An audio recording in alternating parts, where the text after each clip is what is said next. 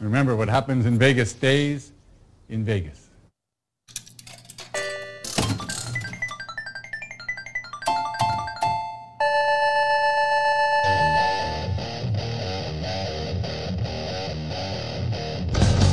Ladies and gentlemen, from Caesar's Palace on the Vegas Strip in Las Vegas, Nevada, it's another exciting edition of the Bengebuster Show.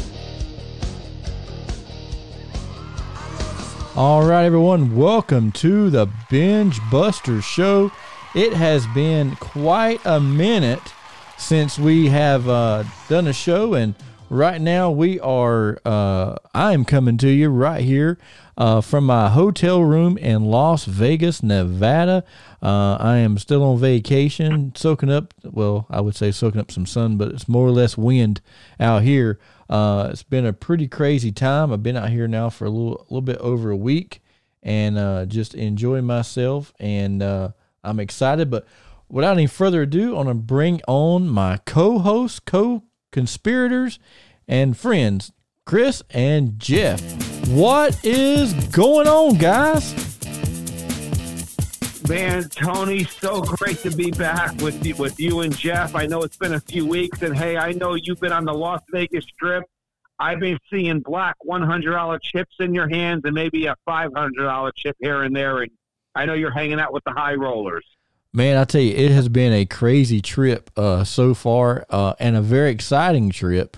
Uh, man, you know, I have uh, I've been out west a few times, you know, out to L.A. and stuff like that, but never to Vegas.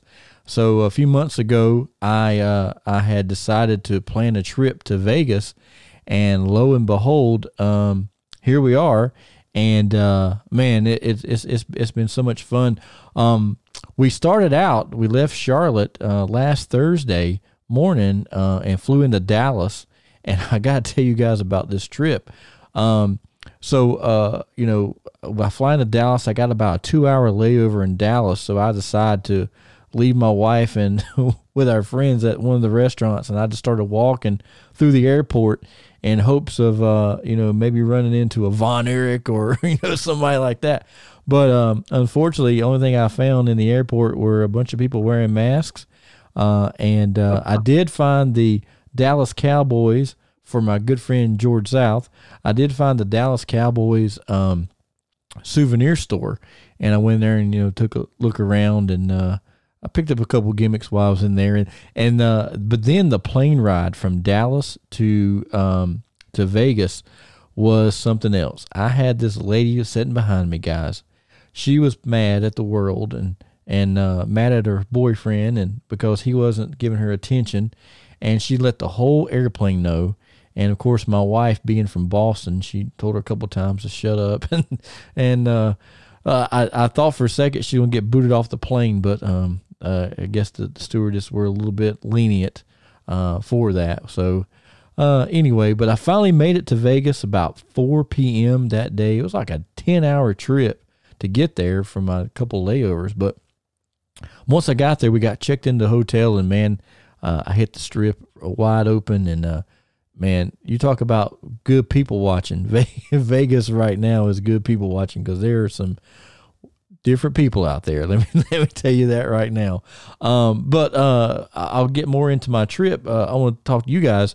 What's been going on with you guys? I know it's been it's been a minute since we've had a podcast due to uh, me being sick and uh, me having a bout with kidney stones a few weeks back. So it's been about three weeks since we've had our podcast. I'm glad to be back. Uh, Jeff, I'll start with you, man. What's been going on with you in the uh, the the the Western North Carolina area? Not very much of anything. Just a lot of rain. A lot of rain. Uh, I just I don't know, man. I was thinking about singing "Viva Las Vegas" to you, but I figured no, you don't want to run off the listeners. But uh, not much of anything, man. Just uh, uh, chilling on, chilling and uh, uh, working and uh, taking care of kids. That's about it, man. Watching yep. it rain. Yep, that's about what's been going on. Chris, what about you, man? I know Tony. It's been a few weeks. I mean, gosh, a, a lot has happened. I mean, what, what, what can we say? What the Tampa Bay Buccaneers won the Super Bowl, and um, Michael McDowell won the Daytona 500, and had Valentine's Day roll by. It just seems like the days are just rolling, rolling by here. And God, and uh, another week, February's in the books. It's just like wow. I I really think, I really think 2021 is going to just kind of fly by. I mean, it might just be me. I don't know, but it, it seems like we're just off and running. No, I, I feel the same way. It seems like uh, just you know just yesterday. Uh, it was New Year's Day, and here we are. Like you said, we got one more week left in February, uh, and then we got March coming up, March Madness, uh, and of course, mm-hmm. Yours truly's birthday is in that is in the month of March. So, any listeners out there want to want, want to send me a birthday gift, uh, just uh, message the Facebook page, and I'll give you my I'll give you my PayPal address. No, I'm just I'm joking, but uh, but but yeah, March is uh is my birthday month. I'm excited about it, and uh and of course, you guys know I like to travel, so I've got another another. I haven't got I haven't got home yet from Vegas, and my wife is already planning another trip. So we are uh, going uh, south uh, in April. We're going to take the kids to um, see the Mickey Mouse, and uh, uh, you know. It, it, I'm I'm not letting this pandemic slow me down, man. I'm I'm still going to enjoy life and live it to the fullest. And speaking of living it to the fullest, so I got to tell you guys what I done a couple of days ago. So I decided to rent a uh, slingshot. And, and some of you listeners at home that maybe not know what a slingshot is, it's like a crossover between a car and a motorcycle. Uh, it's made by by uh, by the company Polaris, and those things are extremely fun. Uh, they're five speed uh, manual and Jeff and Chris, let me tell you, those things are fast. And and the way they're made, guys, is like uh, on the front you got uh, two wheels on the front, and on the back you got one wheel. And of course, the the vehicles are rear wheel drive. And when I picked the thing up, the guy told me, he says, "Now be careful because that back wheel will get loose on you." And I'm like, "Yeah, okay."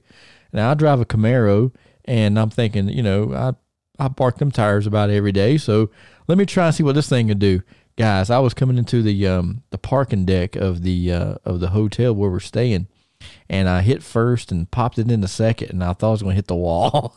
I said, "Oh, I probably should have got that got got that extended insurance plan." But um, but anyway, we we rented this uh, slingshot and we drove it out. It was me and my wife and uh, two other couples, and we all three had slingshots. We like the slingshot motorcycle gang. But but we drive we drove those things out to the Grand Canyon, which is about a two and a half hour ride from Las Vegas through the desert.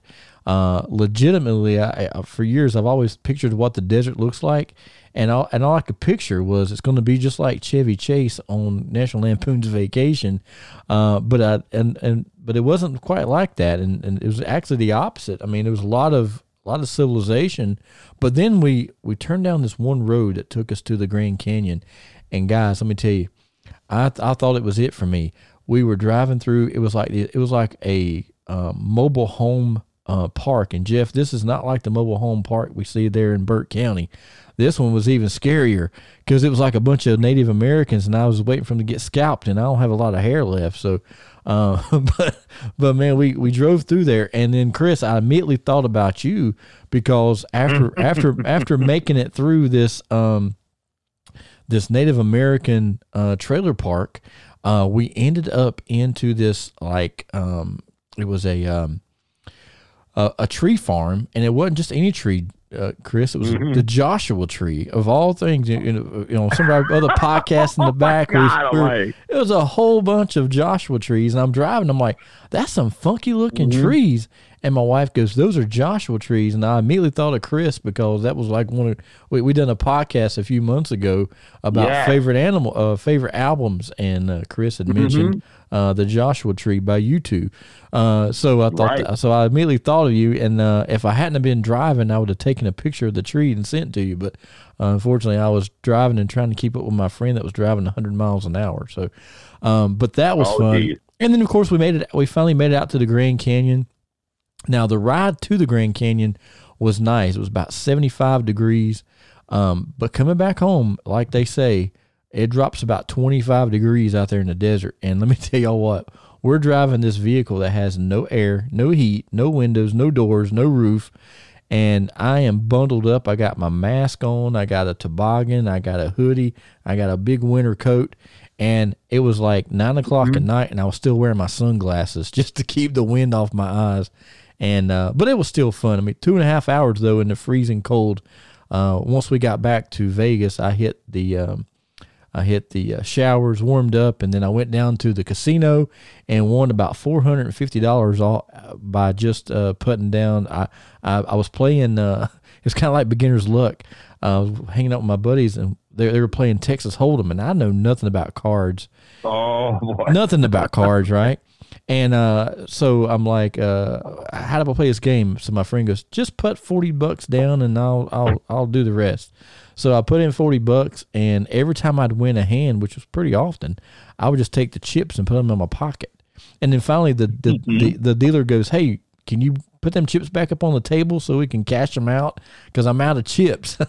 and then when I counted up, I had four hundred and fifty bucks. So I was excited about that. And then they uh, switched dealers, and when they did, I said, "Well, look at the time. It's time me to go back up to the room." So uh, I was a smart gambler. I uh, stopped after that and took my 450 bucks and then the next day my wife spent it at one of the stores. So so easy come easy go either way you go you know? Um, and then the last thing i'll tell you guys about is um, on the vegas strip uh, the, the the same day or the next day when i returned the uh, slingshots there's another they have another little vehicle out there that you can rent called a vanderhall and it's also made similar to the um, slingshot. It has two wheels in the front and one in the back and um, but you but the seats are extremely close together. It's like it's like riding a freaking go kart, man. It was down on the ground, but it got a lot of looks. I had people taking my picture and say, you know, screaming, "Hey, that, I, I like your vehicle, man!" And so that was kind of cool. And then uh, I drove that over to the uh, world famous uh, pawn shop, uh, as seen on the TV show Pawn Stars. And uh, went in there, and lo and behold, can y'all believe it? They, they were asking me for my autograph. I don't know what I, I thought. I thought they were the stars, but I guess I was. Uh, no, I'm just joking there, but uh, I am teasing. But uh, but they did have some some kind of cool stuff in there. But um, you know, I, you know, they weren't filming, so none of the stars were there. But it was kind of cool to um to walk in there and uh, see the place. It looks it looks exactly like it does on television. Uh, nothing different, and uh, but uh, they had a lot of stuff in there. A lot, and when I say this, Jeff and Chris will know what I'm talking about. But it was a lot. It was a lot like pro wrestling gimmicks in there. You go in there and you see the stuff, and you're like, oh, that's a gimmick. and that that place was full of them. But uh, but it was neat. It was neat to do. And uh, um, I will be flying home back to Charlotte tomorrow. I mean, this is my last night here. So after the podcast, I'm going to go down and hit up Caesar's Palace and get me a nice meal and uh, get ready for my midnight red eye flight back to Charlotte. But uh, uh, I know I kind of sounded long winded. Um, but as we get back uh, to our podcast and talking about, um, you know, last uh, in January, uh, we were doing our series on world class championship wrestling, and uh, of course, I got sick and we wasn't able to to finish up that um, that uh, that series. So I want to kind of touch on that tonight uh, about the one thing that made world class championship wrestling work and and and be successful, and it's got to be uh, Jeff and Chris, I think you guys both will agree on this, but it was the Von Erich Freebird feud. Yeah, I'll let Jeff go first on this one. oh, I, yeah, I, to- I totally agree on that. Um, I mean, man, the Von Erichs were like, I mean, they were like the Beatles in Texas during the 80s, man. I mean, yeah, they were unreal and so over. And then, of course, the Freebirds. I mean, what do you say? I mean, um, Michael Hayes, who could talk, uh, Terry Gordy, who could who could uh, you know go toe to toe with anybody, one of the toughest guys in the wrestling business, and then you got Buddy Jack Roberts, who who was a great performer. So I mean, you got uh, you know with the Von Erichs, who you know, like I said, were over like the Beatles were in the '60s or '50s or whenever. But yeah, they were. Uh, it was great, a great feud. Yeah, um, I, I, think uh, looking back uh, over you know the, the, the the actual feud between the Von Erichs and the Freebirds, um, it all started uh, in 1982 when Ric Flair was the NWA World Heavyweight Champion and he came into Dallas to uh, defend the title against Kerry Von Erich, and Terry Gordy was the keeper of the of the cage, and Michael Hayes was the special guest enforcer referee. Um, and dur- during this match, Michael Hayes uh, was trying to help um, Kerry Von Erich win the world title, and Kerry wouldn't have none of it, and he refused uh, to cover Ric Flair after after uh, Michael Hayes had hit him, um, and then that provoked um, uh, Garvin. I'm sorry, Michael Hayes and uh, and Kerry Von Erich to kind of get into a little, not an altercation, but you know they were having an exchange of words, and while Michael Hayes' back was turned. Um, Ric Flair came from behind and gave uh, Terry or Kerry Von Erich the knee to the back, which knocked Kerry into Michael, knocking Michael out of the cage. And Michael thought that that uh, you know that that Kerry Von Erich done that on purpose. And then Terry Gordy slams the cage on the Kerry Von Erich's head. Uh, and that's pretty much where the Von Erich Freebird feud started. And man, it it, it went hot. Um, you know, they they done so much, but I think the the one match that they done that really stands out to me was the um, Bad Street six man match there in um, at the Cotton Bowl there in uh, Dallas, Texas. Um, when it was uh, Terry, Go- or, you know, the Freebirds were the world class six man tag team champions, and they defended against Mike Von Erich, Kevin Von Erich, and Fritz Von Erich. And man, in that match, guys, if you go back and watch it, when Fritz Von Erich, who was about 70 years old at the time, probably, um, put the claw on Michael Hayes, and that place went nuts. That right there really told you it wasn't just one Von Erich that was over. The whole stinking family was over.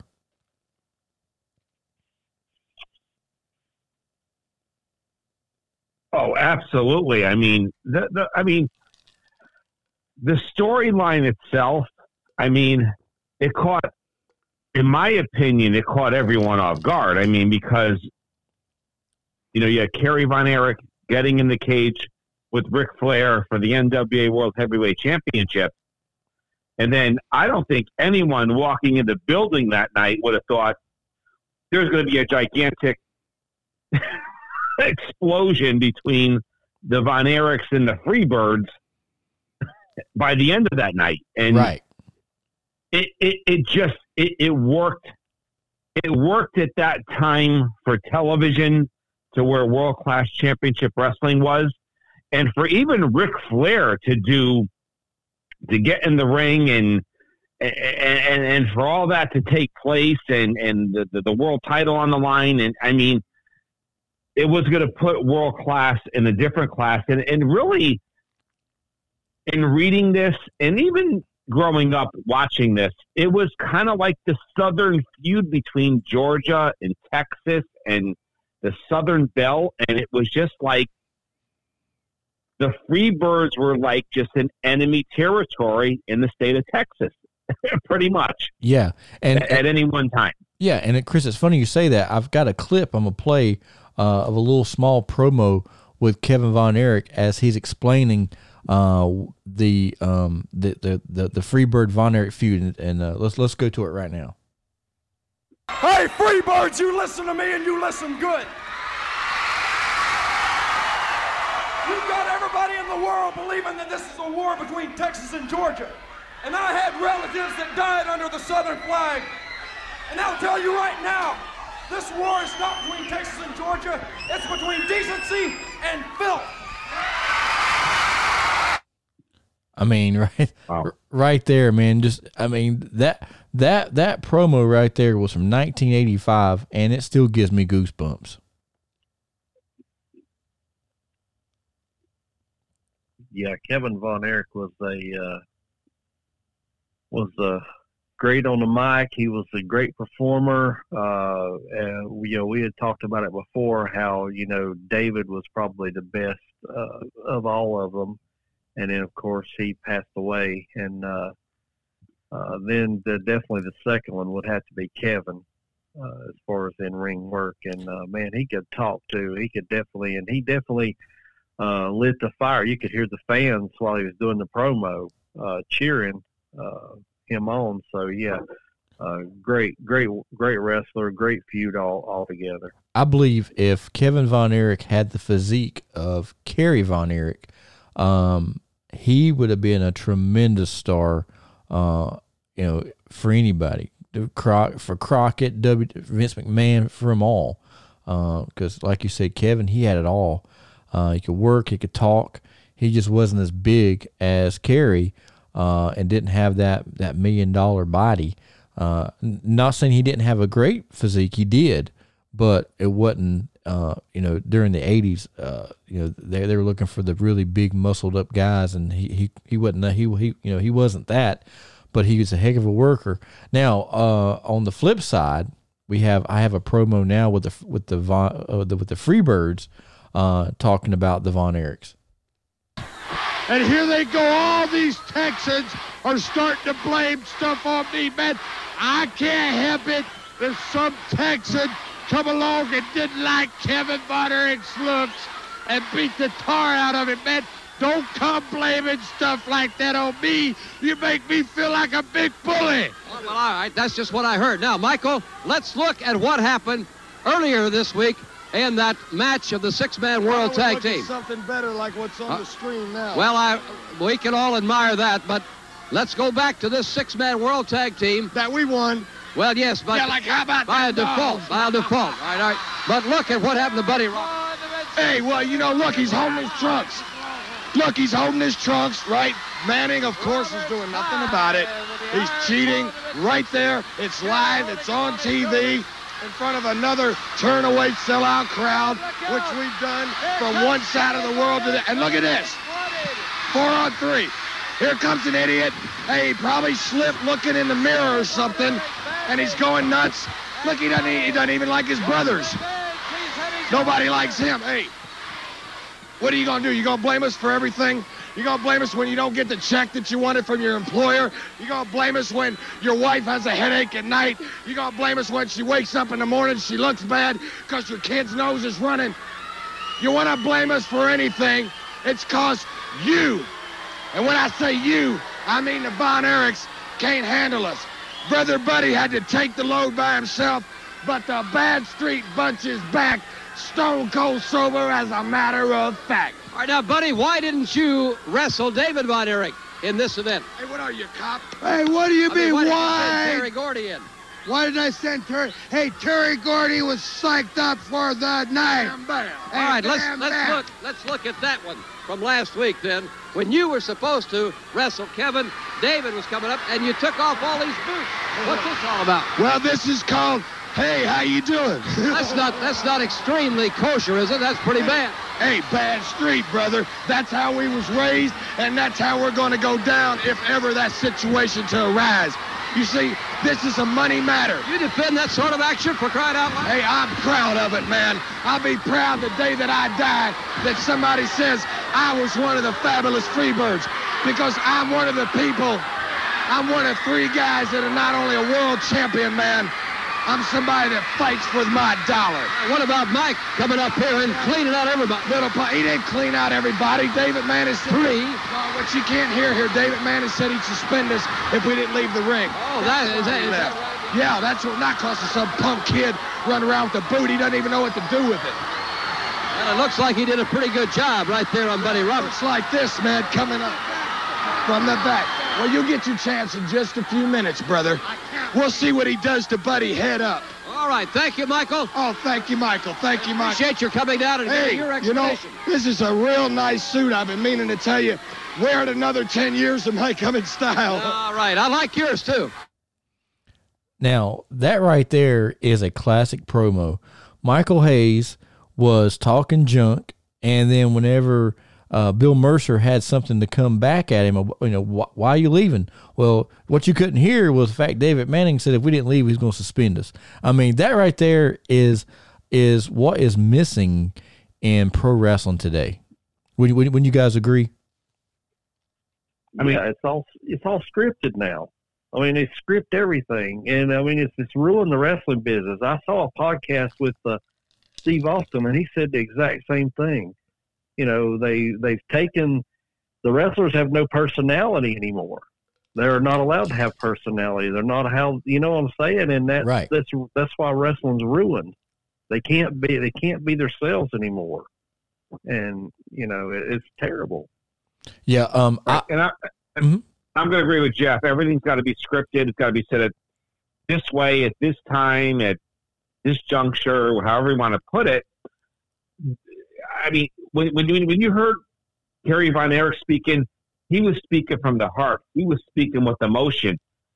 If you saw that first line he put out, the crowd went crazy. It didn't even matter what he was saying. No, no. And and and and and, and the Freebirds, they were just adding gasoline to the fire. That's all that was. That whole interview was gasoline to the fire, just to get the fans riled up and to continue the storyline outside of the ring. And and you just don't see that today. No, you yeah, don't. and Tony, Mhm. Tony, real quick, I want to go to the, you know, and you know, I hate to put point fingers, but Vince McMahon started the scripting crap.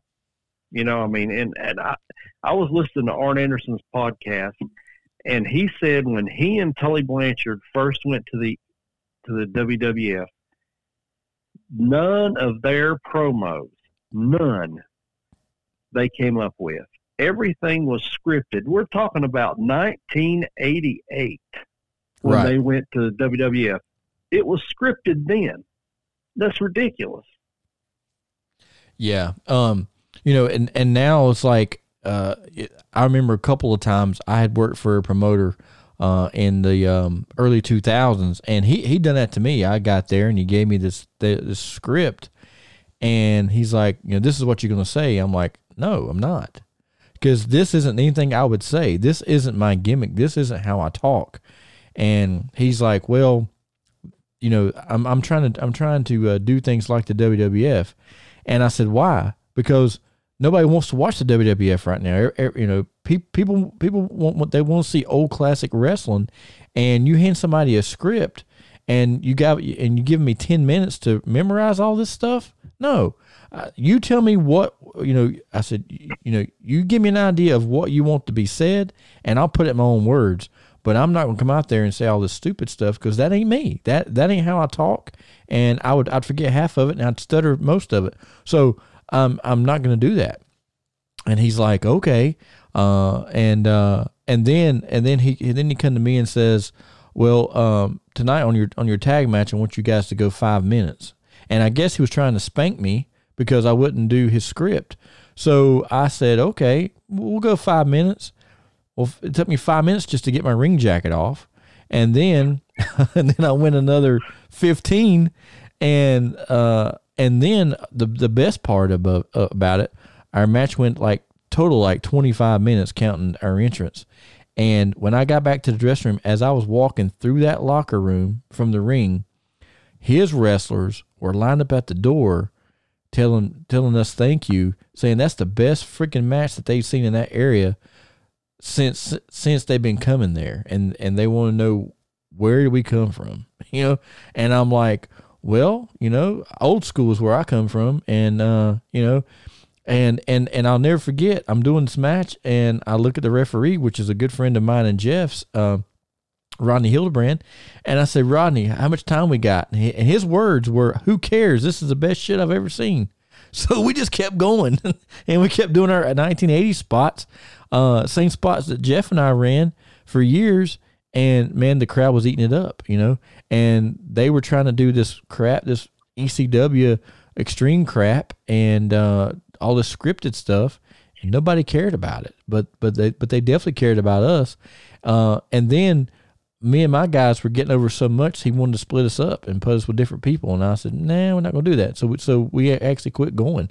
But but you guys are right. That's that's the problem with today's product is the fact that too much stuff is scripted. Nothing's from the heart anymore. And that's why um, I, I, I can't remember what podcast it was, but I remember re- watching the podcast a couple of days ago, or listening to a podcast a couple of days ago on my way up to Vegas, and um, in there they they said every wrestler looks alike, acts alike, dresses alike, and when they get in the ring, it doesn't matter which promotion it is, they all are doing the exact same thing.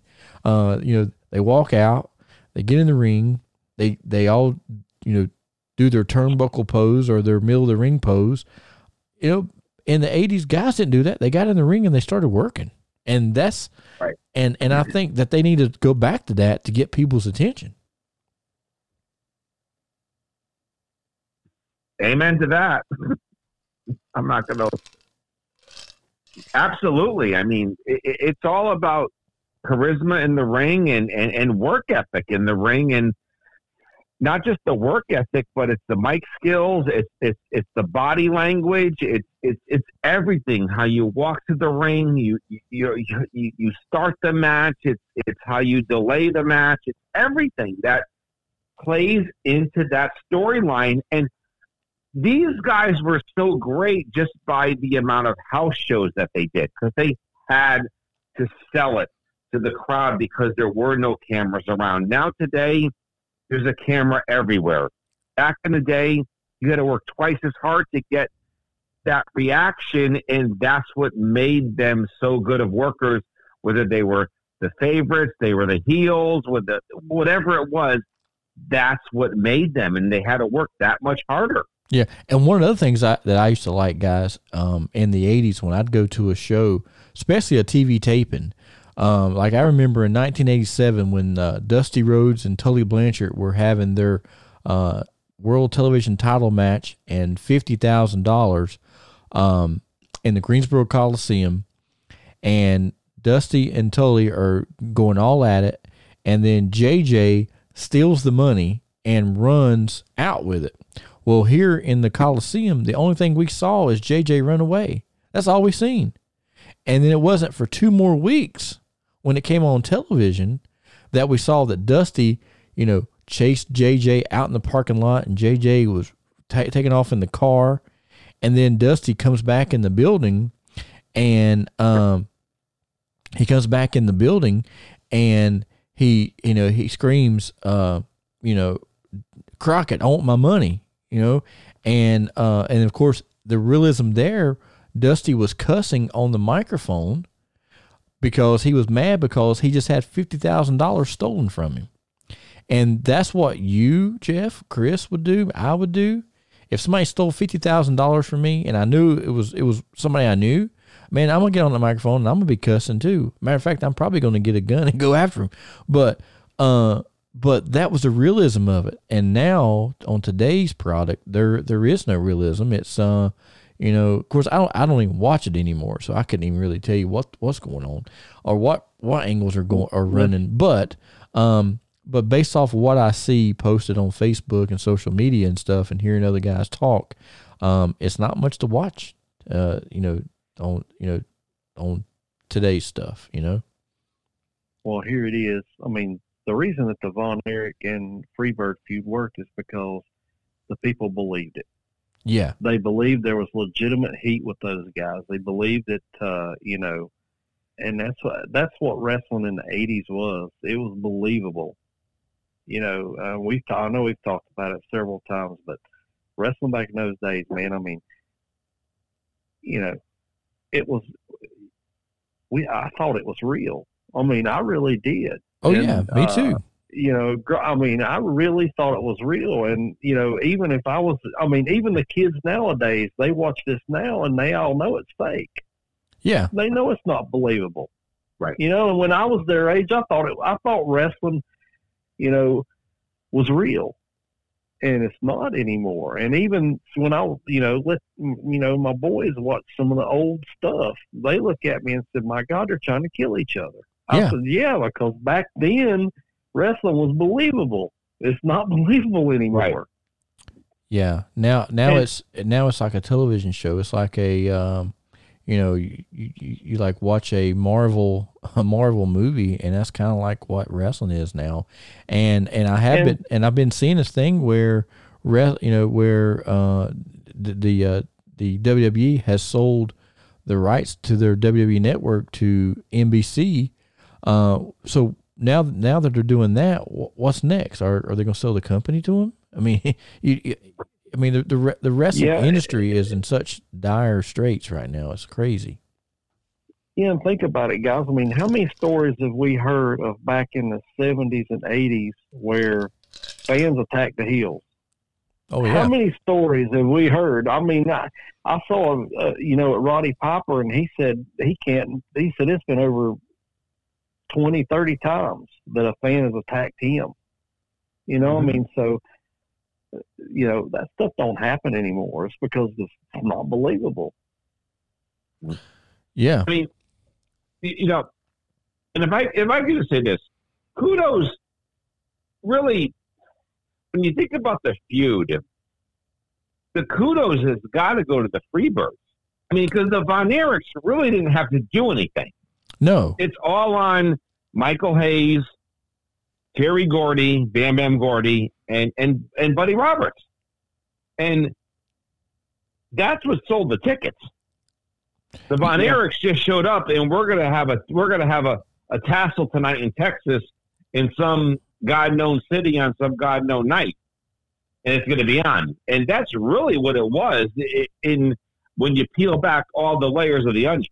Yeah, and and also if you go back to world class and you look at who all in that territory worked with the Von Erichs and who drew the most money, I'll give you two names. Okay, number one was the was the Freebirds. The Freebirds definitely drew more money with the Von Erichs than probably anybody ever drew with the Von Erichs.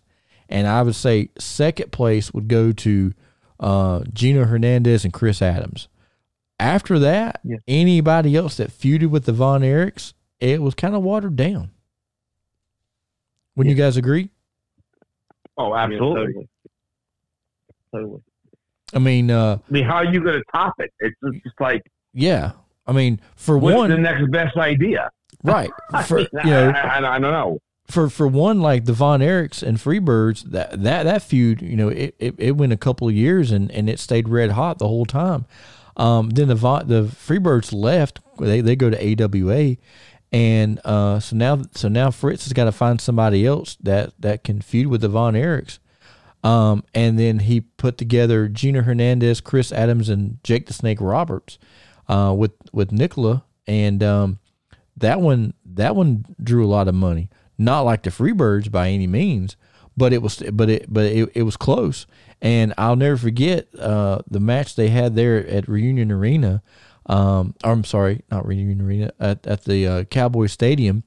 Whenever they uh, whenever they have um, who was um the Von Erichs and the Von Erichs against Chris Adams, Gino Hernandez, and whoever won the match got these two brand new Lincoln Continentals, and of course the, the Freebirds win, and then Gino and Chris go down there with chains and bust the windshields out of them, and back then it was like, oh my god, you know, it that was believable, you know, and uh and and like I said, that goes back to what's missing uh, in the wrestling industry now is is the, is the um, the the uh, the angles to make it believable. Like that could really happen.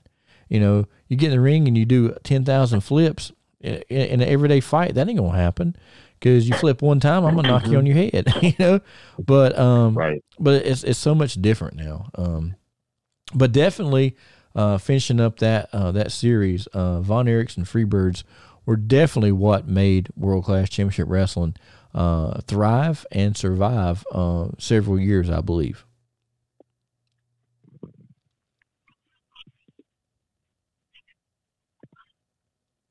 Yeah, absolutely. No, no squabble there. I mean, I mean, it, it was a great time for professional wrestling. It really was. It, it was, you know, if there's one, you know, it did get on the national scale to an extent, but God Almighty, if it ever happened that war in the NWA or even the WWF, not so much the WWF, but if in in the NWA, good Lord, what could have happened there? I mean, it was a great time, and I enjoyed watching it and, and watch it play out from afar up in the Northeast because it was something different that I didn't see each and every week in, in professional wrestling.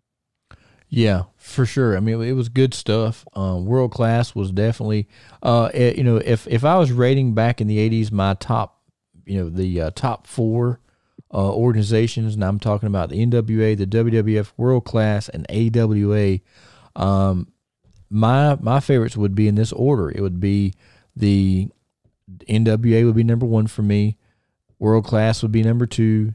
WWF would be number three, and then AWA would be number four. Um, but uh, you know it, and and and it and that's kind of and when you look at that, the way I rated it, I rated it based off of the angles and the the storylines that for me that made me go, oh my god, this is real. Um, you know, uh, in the 80s, man, everything was believable, most everything, uh, until about 87, whenever uh, the WWF decided to start having these over the top gimmicks. That's that's when I started going, hmm, is wrestling really okay? NWA is real, but that WWF stuff, that's that's that's crazy. That, that's fake because those guys are dressed like cartoon characters. Um, and that's that's kind of how I looked at it. I'm sure that's that's probably how how how you guys looked at it as well, right? Yep, definitely. Oh yeah, absolutely. Well, um, one one uh, one last thing I want to touch on on this podcast is since I am out here in Vegas, um, I have been out driving around trying to find some of the spots I was looking for. Uh, speaking of the AWA, um, I was looking for the infamous uh, Showboat Sports Pavilion in downtown Las Vegas, as Rod Trongard used to always say. Um, but what I did find out was the place where I rented my uh, uh, slingshot. Uh, that casino, the Showboat Sports Arena, was directly across the street uh, where I rented my my slingshot. Unfortunately, uh, that um, that it was torn down uh, several years ago, and now they have built apartment complexes on the property. But it's still called the Showboats. Uh, it's called the Showboat Sports um, Apartment Complex, and they have apartments and condos out there now. Um, but it it was still cool, you know, to say, hey, I'm, I'm I was here at the property where it was at. Uh, and uh, that was one of the places where the AWA held shows. And the other place uh, was at the Tropicana. Um, you know, and uh, for many years, the AWA held their television tapings in their home of in their home base of Minneapolis uh, for their syndicated All Star Wrestling program, uh, and um, and and the WTCN television studios. However, in 1985, the AWA uh, promoter Verne Gagne made the decision to hold some television tapings um, at the Tropicana Hotel in Atlantic City, New Jersey. Uh, but whenever uh, Greg Gagne decided to make a deal with ESPN uh, later in that same year, they decided to move uh, all the tapings to permanently to uh, Las Vegas, and, and they would hold it there at the Showboat Sports Pavilion in downtown Las Vegas. Um, and our, there was a lot of matches that came from that uh, from that era. Uh, and uh, we're going to take a quick break, and we could come back. Jeff, Chris, and myself are going to talk about our favorite match from the Showboat Sports Pavilion in downtown Las Vegas. Coming up next on the Bengebuster Show.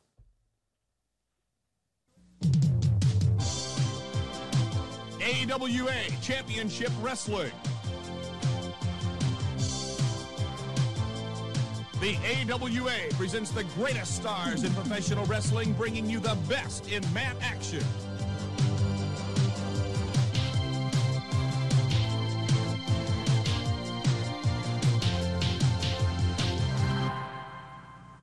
All right, fans, welcome back to the Bengebuster Show. Uh, talking about AWA Championship Wrestling from Las Vegas, Nevada. Uh, guys, uh, from like 86 to like 89, that was probably the best years for me for the AWA. I know they had a few things in 85 that was okay, but um, going back to uh, my favorite match, it would have to be. Uh, it came from the Las Vegas uh, Showboat Sports Arena. Um, it was for the AWA World Tag Team titles. Uh, the Rockers taking on Doug Somers and um, oh, I just lost my train of thought. His partner, um, uh, uh Doug, Buddy Rose, Buddy Rose, and Doug Somers. Buddy Rose, yes, yeah. and that was a bloodbath. Uh, that was probably one of the bloodiest matches, if not the bloodiest match I ever saw on the AWA taping. Uh, man, that match was just crazy. Um, and it took place right there at the Showboat Sports Pavilion. Uh, Jeff, what was what was one of your favorite AWA matches? Um, I would say it would have to be was it was it Nick Bockwinkel against uh, Curt Hennig?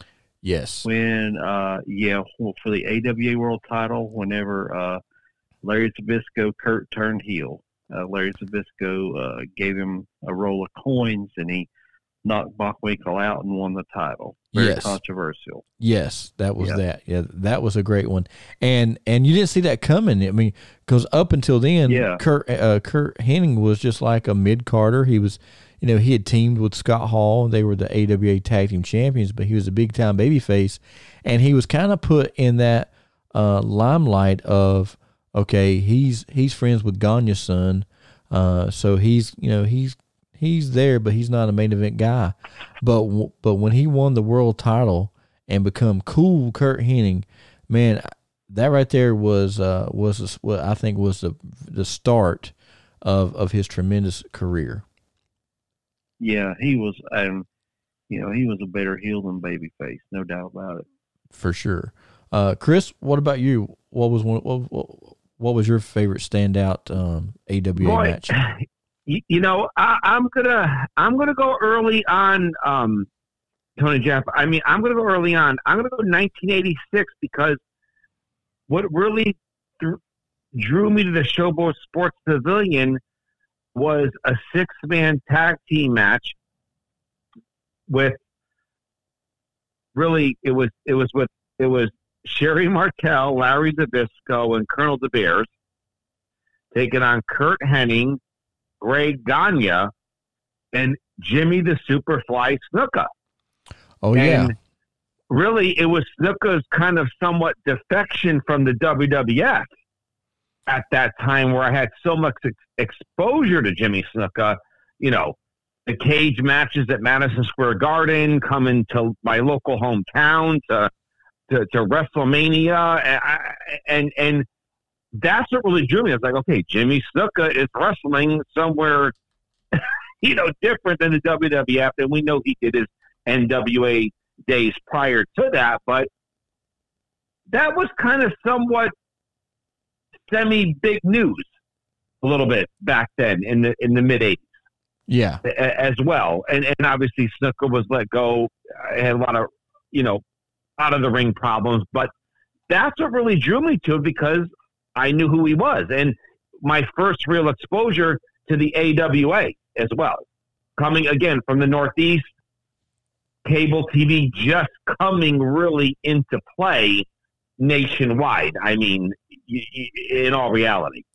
Yeah, yeah, uh, I agree with you 100%. I mean, it was, uh, you know, it, it was starting to become mainstream, and uh, and you you know you you started to notice guys going from one territory to another. Uh, it seemed like everybody was trying to go to uh, WWF, um, but during that time, Vince was going with the bigger guys. You know, the guys that were larger than life, and uh, sh- and certainly Hulk Hogan. Um, Big John Studd, Andre the Giant, King Kong Bundy, those those type of guys were the ones getting booked uh, up north, so to speak. Um, and the the mid carder guys like uh, Jimmy Snuka and uh, Rick Martel, you know, those guys were, were were doing better business elsewhere, like the AWA or the NWA or uh, Texas uh, or Florida. So um, so you, you you know you had that. Um, and of course, on next week's podcast, we're we're uh, we're, we're going to kind of stay with some AWA. Uh, for a couple years now, we've we've been doing a lot of Mid Atlantic and uh, and uh, Crockett promotions. So um, for for the month of um, the rest of the month of February and uh, part of March, uh, we're going to be touching base on some of the big uh, big events from the AWA.